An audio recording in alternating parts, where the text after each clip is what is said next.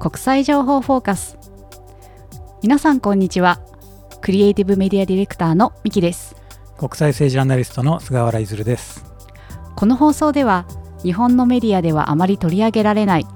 国際政治や外交安全保障分野の重要トピックスにフォーカスを当て国際政治アナリストの菅原出さんがちょっぴりフランクに分かりやすく解説していきます。この番組は合同会社グローバルリスクアドバイザリーと NPO 法人海外安全危機管理の会の提供でお送りいたします。菅原さん今日のトピックは何でしょうか？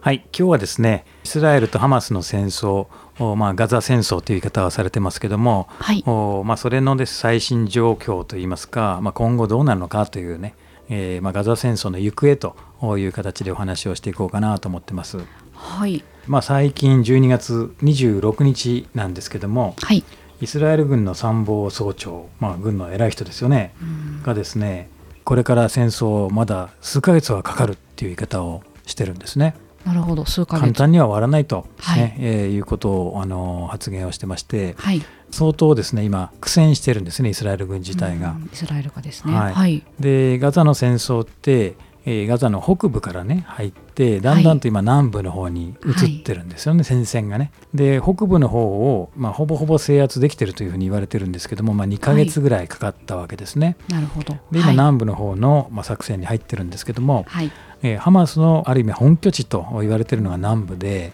はい、そこの方がねやっぱりこう大変なんですよね。なるほど。でイスラエル軍自身が想定していた以上に、はい。まあ、いろんなトンネルのネットワークだとかいろんなこう軍事関係のハマスの構築してきた施設っていうのが非常にあの広大で、はい、相当まあ攻めあぐんでいるということのようなんですね。なるほど。でまあそれともう一つはですねこれだけ戦争が長引いてきちゃうと、はい、まあ、アメリカもですねいい加減イスラエルに対してもうちょっとですねあの戦争のやり方を変えろというふうにクレームじゃないんですけども圧力をかけてきてるっていう問題があるんですね。はい、で実はこの最近イスラエルの兵隊がだいぶまあ亡くなったり負傷したりっていうことがすごく増えてきているので、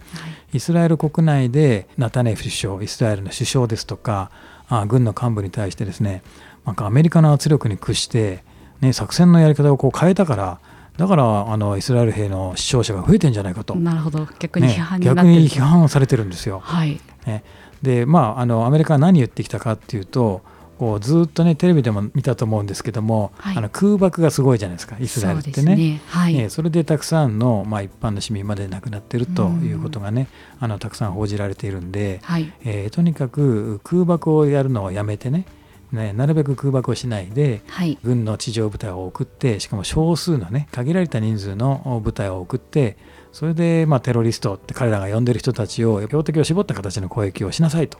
いうことをアメリカはずっとしきりに言ってきて、えー、いるわけなんですね、はい、まあ、そういう形に戦術を変えたのが今のイスラエル兵の被害拡大につながってるんじゃないかという見方があります。そういうことですね、はい、ででもねアメリカがこうやって言うのも無理もなくて、はい、これあのアメリカの情報機関がですね、はい、えー、これまで2ヶ月のどういう爆弾をねどんな形で落としたのかっていうのをこうかなり詳細に調べたんですよ。あなるほど、ね、はい、でそのレポートが出まして、はい、そしたらですねイスラエル軍が使った爆弾の半分ぐらいがですね無誘導弾って無誘導弾ってもなかなか分かんないですが精密誘導弾って聞いたことあります？ね、精密誘導弾って、はい、要するにこう GPS でね、標的をちゃんとこう事前に、ね、GPS でこう登録しておいて、はい、そこに正確に落ちる、まあ、最後にねあの地上部隊がレーダーを当ててこう誘導するんですけども、はい、そうやって誘導することによって決められた標的に向かって爆弾がピンポイントで。落ちていくというものなので、はい、要するにこう巻き添え被害みたいなのがねなるべくこう避けようとい。う、そのために作られたものなんですけども、そういうものじゃない昔ながらのそれこそベトナム戦争とか朝鮮戦争で使われてきたような、ああいう爆弾が半分ぐらい使われてるっていうことで、なるほど。ってことは標的に正確に落ちないわけですよ。そういうことですね、ね、そこから20メートル30メートルずれた場所にこう落ちました、みたいな、はい、あ爆弾を使っていたんで、はい、これだけの被害がねあのガザで出てしまったということで1まあ、毎日280人とかそれぐらいで平均すると亡くなってるっていうことなんですよね。すごい被害ですよね。すごい被害なんですよね。はい、はい、それで、えー、バイデン大統領がですね12月の中旬にインディスクリミネート・ボンビング無差別爆撃っていう言葉を使って、はい、イスラエルを批判したんですね。はい無差別爆撃ってことは戦争でもねやっぱこうやっちゃいけないって言われてる、あのまあ、特に現代においては倫理的にもやってはいけないと、はい、つまり正当化されないあのタイプの攻撃ですよっていうことを、まあ、アメリカ自身が言ってしまったということがあるんですね。でそれを受けまして、はい、やっぱり国際社会のイスラエルに対するですね批判っていうのがすごくこう強まってしまっていてこれがね、えー、よくわかるのが、はい、国連の総会国連安保理っていうのはねあのねあのよく言われているような拒否権がねこの常任理事国が拒否権を発動するとそれ決議通らないということなんですけども、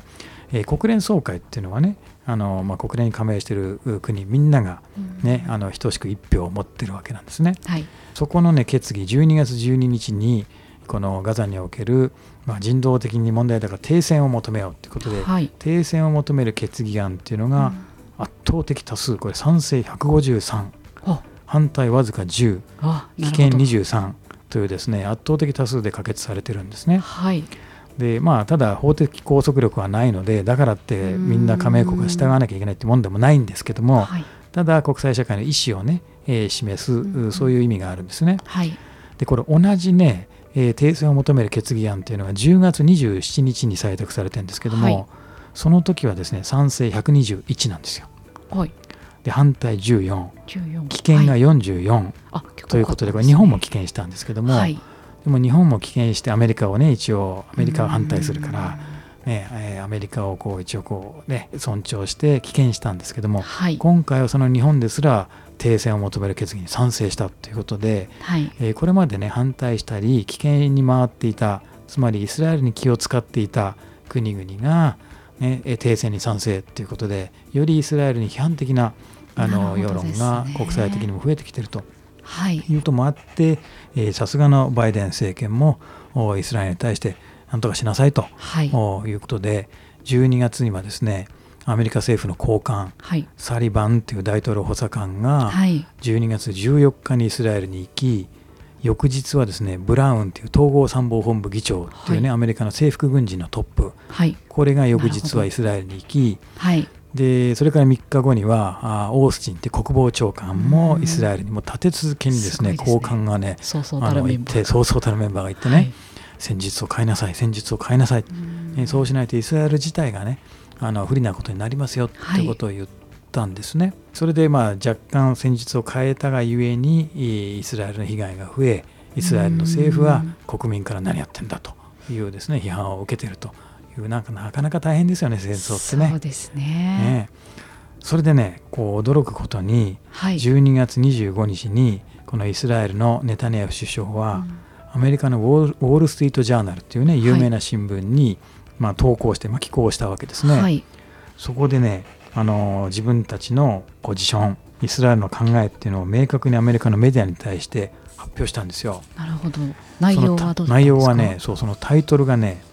はい、えー、平和のための3つの条件というタイトルなんですね。はい、平和のための3つの条件。そうこのガザに平和をねが来るには何何か条件があるんだと、はい、そのイスラエルが設定した条件なんですけどもハマスがまあ破壊されること、はい。ね、結構大きい大きいですよね。ガザが非武装化されることガザが非武装化ガザの非武装化ですよ。なるほど、ね、はい、で3つ目パレスチナ社会が脱過激化されなければならない。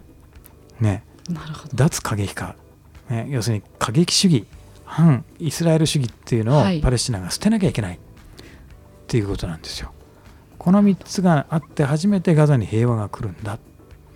ていう言い方をしてるんですね。なるほどですね。イスラエルから見ると。イスラエルから見ると。はい。ね、でパレスチナ自治政府というね今まあ一応こうパレスチナの代表していると言われているパレスチナ自治政府ここはですねあのガザを非武装化するっていうことはもう無理なんだと。これまでも失敗してきてるし、はい、ね、これからも無理なんだと、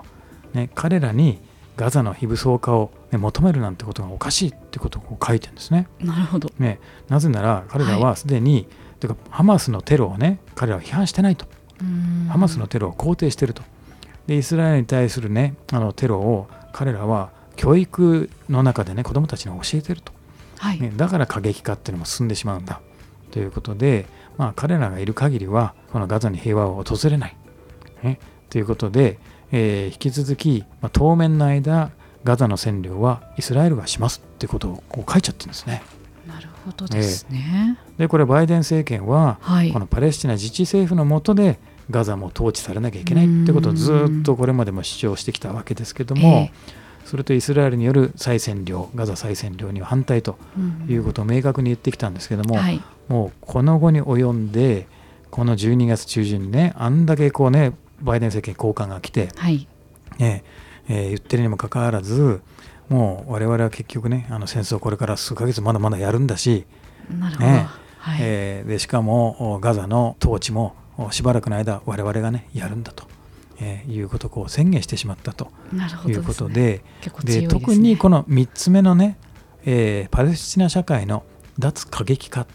ていうのはね、はい、えー、つまり反イスラエル主義を持つなということですよね。はい、我々に対して過激な、あの暴力をしないようにしてくださいということなんですけども、はい、でもそれってパレスチナ人を殺害してる以上無理でしょっていう話ですよね。ね。はい、パレスチナ人を殺害してしかもね子供から女性までね戦闘員だけではなくてそういう一般の人まで含めて殺害するような行動をとっておきながらパレスチナ人に対していや過激にね反発するなっていうのはこうねまあ、まるでこう火に油を注ぎながら鎮火しろって言ってるようなもんで、はいはい、それは無理でしょうということをこう堂々とこうやってアメリカのメディアに対して言ってるってことはやっぱりもう先が見えない戦争をねこれからもやり続けると。いうことなんだなというですね、はい、まあ、非常非常にね悲観的にならざるを得ないような、ね、このイスラエルの首相の発言でしたと。いうことなんですね。ですね。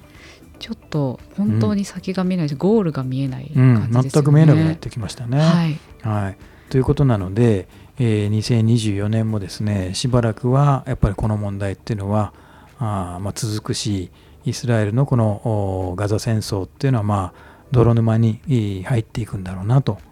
いうことをやっぱり考えざるを得ないですよね。そうですね、はいですからまあそれを前提にね我々は今後の中東、はい、それからアメリカの中東政策っていうのはやっぱり今後も見ていかなきゃいけないんだなと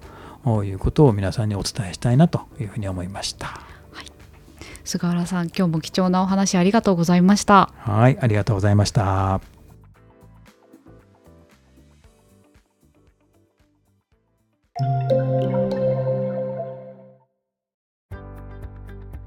菅原さんが学校長を務められている国際政治外交安全保障専門のオンラインアカデミーオアシスでは随時会員を募集しています。菅原さんこのオアシスの活動についても教えてください。はいこちらは会員制のオンラインスクールで国際政治や外見外交安全保障について基本から実践的な内容まで体系的に、ま動画を視聴しながら自身のペースで、学べるとそういうスクールになっています